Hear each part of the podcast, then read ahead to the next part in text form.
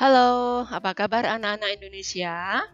Kita bertemu kembali di acara Satu Nama Mendongeng bersama Miss Tati. Acara ini dipersembahkan oleh Perpustakaan Satu Nama Yogyakarta yang berlokasi di Dusun Duet, Sendangadi, Melati, Sleman, Daerah Istimewa Yogyakarta. Anak-anak, Miss Tati harap semoga kalian semua sehat, gembira, dan tetap semangat meskipun saat ini masih harus belajar di rumah karena adanya wabah corona. Kita berdoa ya, semoga wabah corona ini segera berlalu dan kita dapat kembali beraktivitas seperti yang dulu-dulu. Nah, untuk kalian semua anak-anak Indonesia yang tadi sayangi, Kali ini, Miss Tati akan membacakan sebuah dongeng yang berjudul Membantu Simon. Cerita ini ditulis oleh Kak Tevi Hanafi. Buku ini koleksi perpustakaan Yayasan Satu Nama. Dalam kondisi saat ini yang masih wabah corona, kalian dapat berkunjung ke perpustakaan setiap hari Rabu jam 10 sampai dengan jam 14. Bisa ditunggu ya. Baiklah anak-anakku tercinta, silakan duduk manis dan kita simak yuk cerita selengkapnya dengan judul Membantu Simon. Akhir-akhir ini, Simon selalu terlambat masuk sekolah. Ia juga sering tidak mengerjakan PR dari Pak Guru seperti pagi ini. Mm, maaf Pak, saya terlambat, kata Simon dengan wajah ketakutan. Simon, mengapa kamu selalu terlambat? Tegur Pak Guru. Mm, anu Pak, mm, anu Pak, Sebenarnya ada apa, Simon? Tanya Pak Guru. Simon hanya menunduk. Ya sudahlah, untuk kali ini kamu boleh mengikuti pelajaran. Tetapi lain kali jangan diulang. Bapak harap ini yang terakhir, kata Pak Guru dengan tegas. Terima kasih, Pak ucap Simon sambil melangkah menuju tempat duduknya.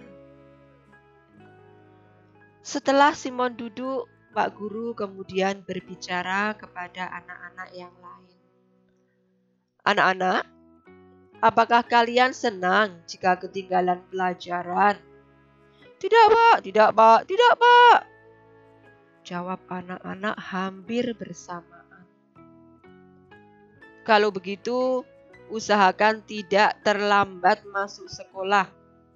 Kalau terlambat, tentu pelajaran menjadi terganggu, sehingga kalian akan ketinggalan pelajaran.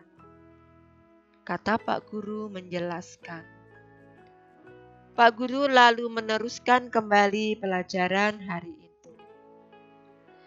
Dalam hati, Olin ikut prihatin melihat Simon yang akhir-akhir ini sering terlambat. Saat di rumah pun, Olin masih memikirkan Simon. Hmm, mengapa Simon sering terlambat ya? Tanya Olin dalam hati. Hari itu Olin merasa lelah sekali. Ia ingin tidur siang. Saat akan tidur dari balik jendela kamarnya, Olin melihat Simon berlari-lari main kuda-kudaan. Ayo, kudaku cepat kejar penjahat itu. Hiya, hiya, hiya. Seru Simon gembira sekali. Melihat Simon main kuda-kudaan, Olin tersenyum geli. Setelah bosan bermain kuda-kudaan, Simon mencari mainan yang lain. Hmm, enaknya main apa lagi ya? Tanya Simon pada diri sendiri. Hmm, ke saja ah. Main layang-layang pasti asik. Seru Simon. Segera Simon mengambil layang-layangnya, kemudian berlari menuju lapangan. Sebentar kemudian, layang-layang Simon telah berada di udara tinggi. Wah, asing sekali, asing sekali. Hore! Teriak Simon kekirangan. Simon bermain layang-layang sampai hari menjelang petang. Setiba di rumah, Simon menaruh layang-layangnya di kotak mainannya. Ia segera mengeluarkan mainannya yang lain dari dalam almari. Aha, aku ingin main kereta api ini. Seru Simon lalu memasang relnya. Naik kereta api, tut, tut. Siapa hendak turun? Jazz, jazz, jazz. Terdengar Simon menyanyi. Simon terus saja bermain kereta api.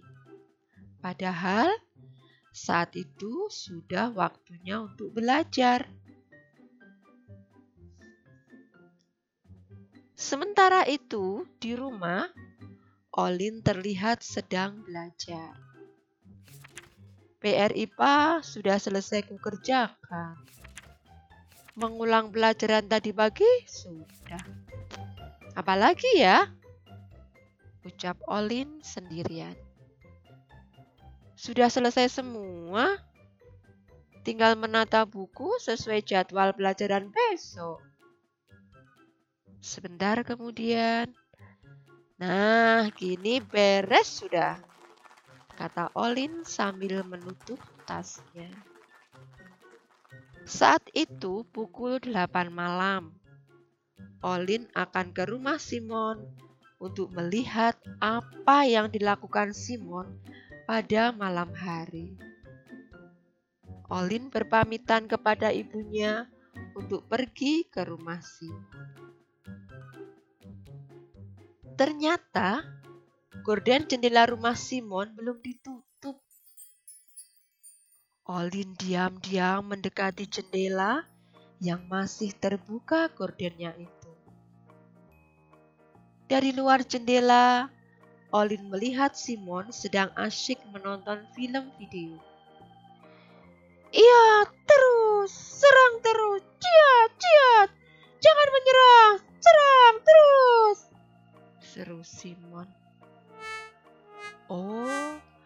rupanya malam hari Simon tidak belajar, tetapi menonton film kartun dari video. Pantas ia tidak pernah mengerjakan PR dan sering terlambat ke sekolah, kata Olin dalam hati. Olin segera kembali ke rumahnya, lalu masuk kamar dan segera tidur. Keesokan harinya, Simon terlambat lagi masuk sekolah. Maaf, Pak Guru. Simon terlambat lagi. Ucap Simon dengan wajah pucat. Apakah kamu sudah mengerjakan PR? Tanya Pak Guru. Belum, Pak Jawab Simon tergagap. Baik, kali ini kamu tidak boleh mengikuti pelajaran. Kamu sudah berulang kali terlambat dan tidak mengerjakan PR. Kata Pak Guru dengan tegas. Simon tidak menduga Pak Guru sungguh-sungguh tidak memperbolehkannya mengikuti pelajaran. Di luar kelas, Simon tampak bersedih. Ia hanya melamun saja. Sementara di dalam kelasnya, teman-temannya dengan sungguh-sungguh belajar.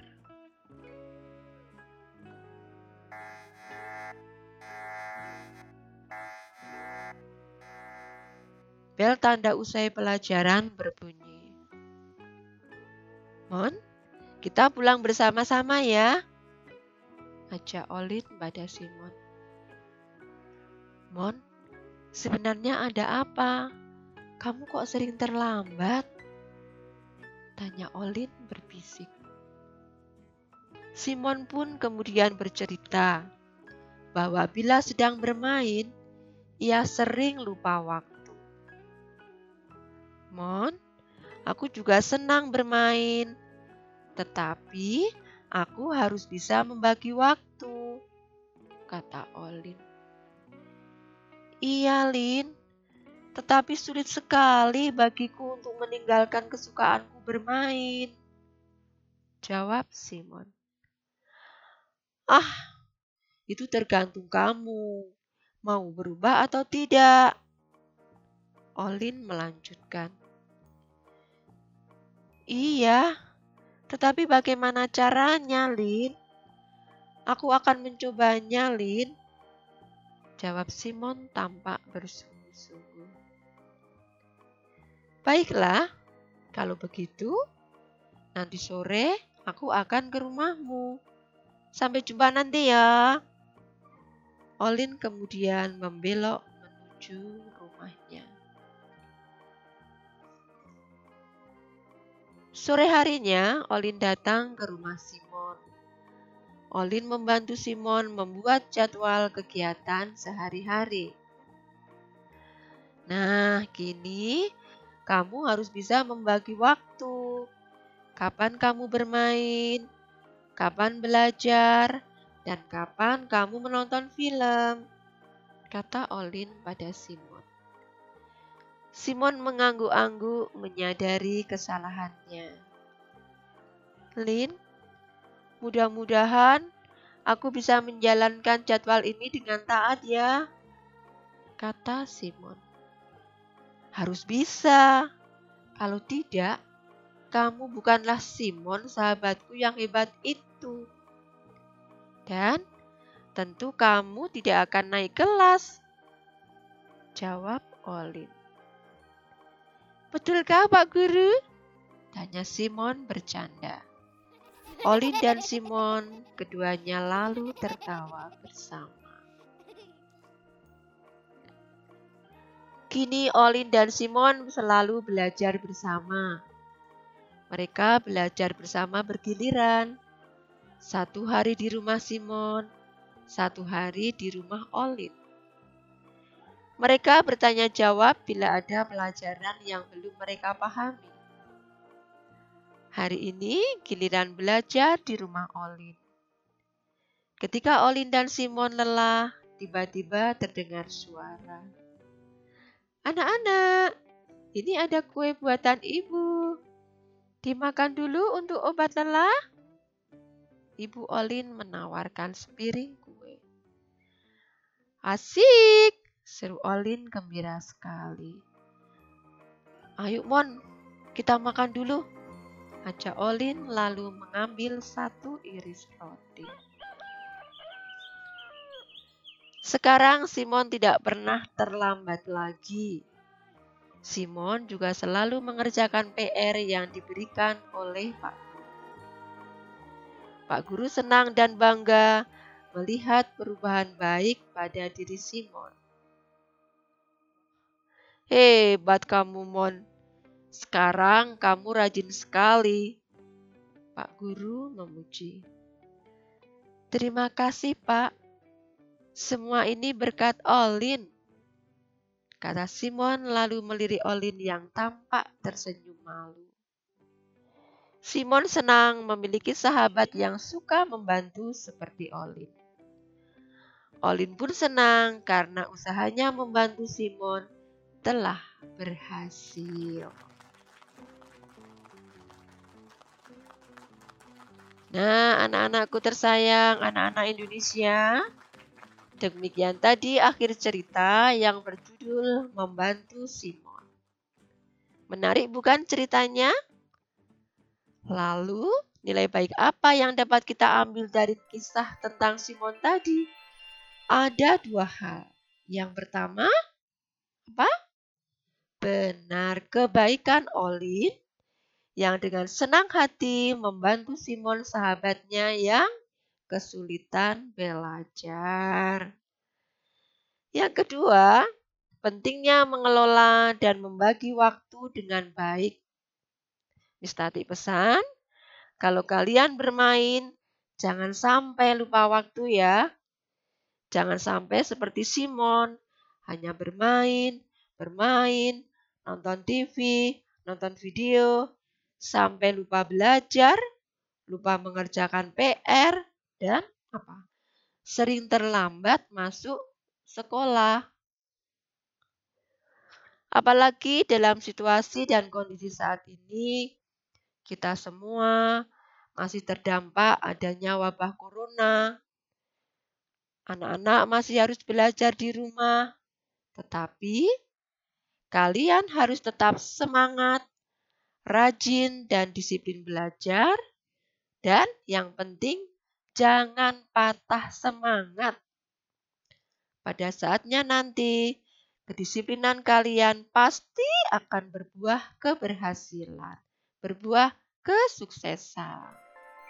Nah, anak-anakku tersayang, demikian tadi dongeng dari Mistati.